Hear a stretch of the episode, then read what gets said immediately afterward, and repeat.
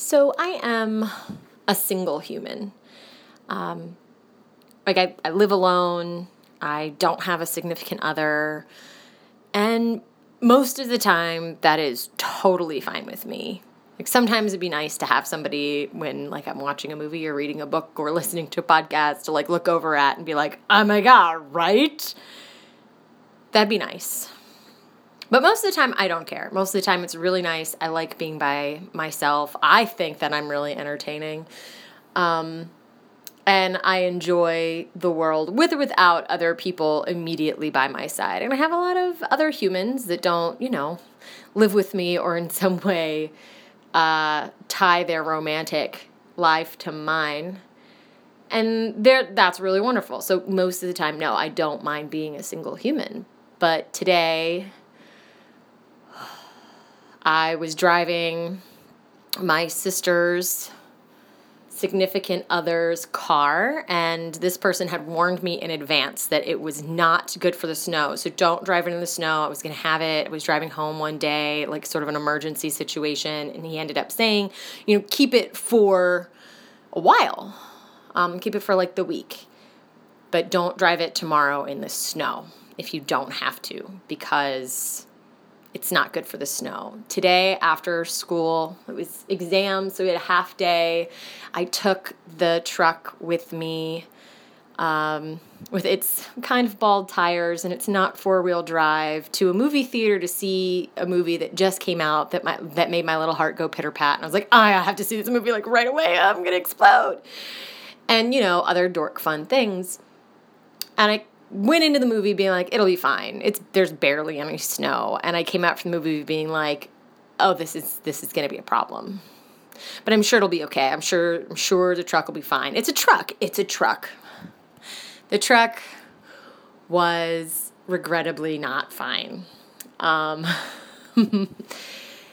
my sister's significant other was dead on that it shouldn't be driven in the snow. And the first couple of times I tried to stop, it didn't really. I pumped the brakes, I lowered the gear, I went really slow, I put on my hazards, I did all of the things you have to do. And I was on this really tiny road and people were yelling at me in their car way to, to like go faster and behave the way they thought that I should behave in that circumstance, despite that they have no idea the shape that the vehicle that I was in was in is still in. It's still alive. It's fine.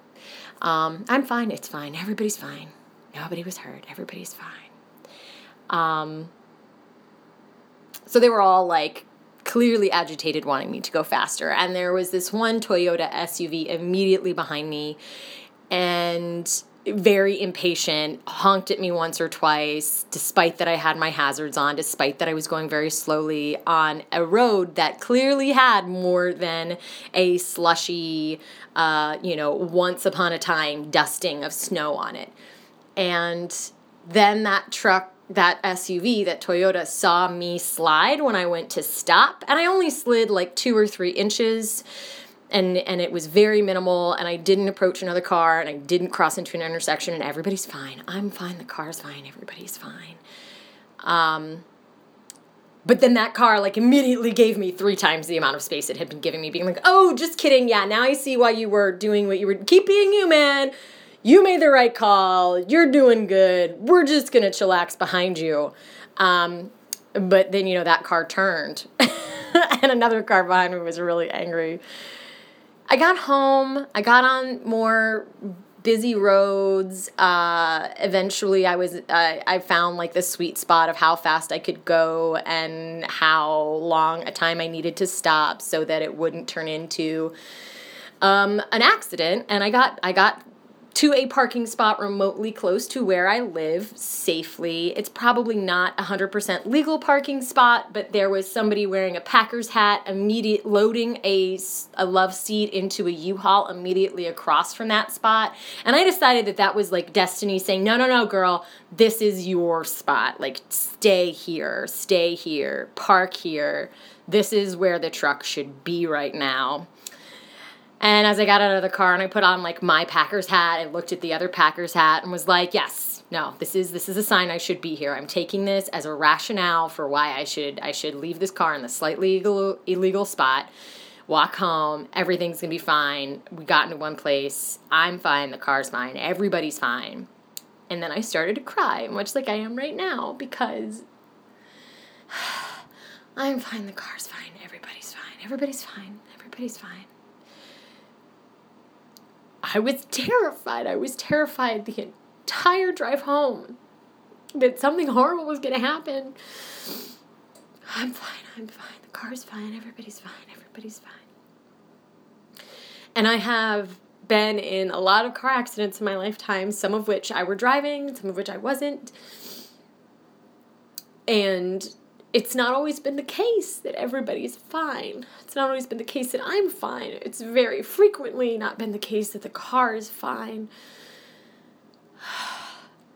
So, like, all of the tears and the anxiety and, like, the outright panic that I couldn't feel while I was behind the wheel,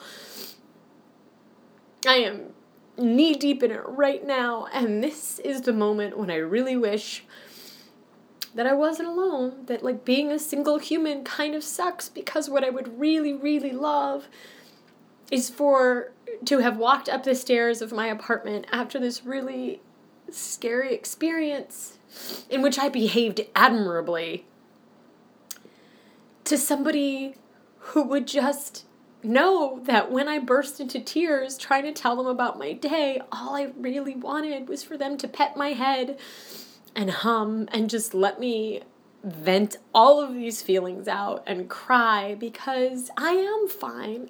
The car is fine. Everybody's fine, but it would be really nice to have more than myself for comfort.